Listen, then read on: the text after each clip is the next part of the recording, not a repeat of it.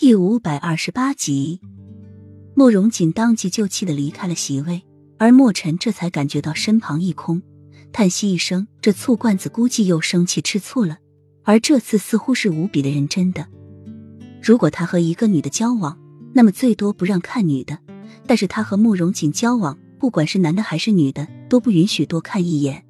莫尘看了最后一眼红袖，上上下下打量了一下。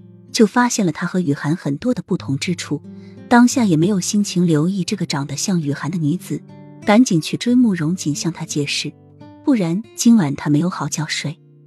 皇上，这个女子长得好像太子妃啊，而且就连这个丝带舞也和太子妃跳的相差无几。皇上，你说这个女子是不是太子妃派到您身边的？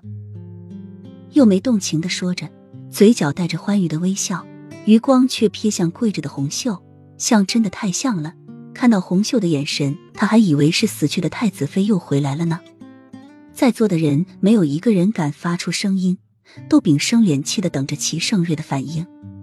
齐盛瑞一双桃花眼中肆意的掠满了惆怅和疼惜。这个女子真的太像雨涵了。如果他转过身去，他真的会把她当成雨涵的。他的心微微的悸动着，犹豫着，思忖着。许久，才起口低沉道：“过来。”红袖抬起头，一双眸低听到这两个字的时候，稍稍染上了喜悦之色，稍后就被纯澈和带着畏惧的情绪遮住。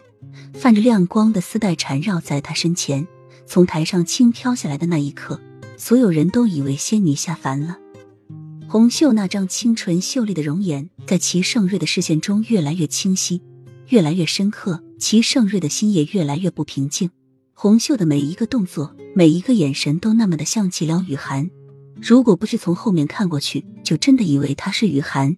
雨涵又重新回到了他身边，正带着微笑款款的走来。红袖的面容和雨涵的面容是很相似，但是却还没有到那种以假乱真的地步。越走近看，就越可以看得出两个人的不同。在远观上看红袖。简直就是雨涵无疑，但是走近一看，两人不同的特征也就越加明显。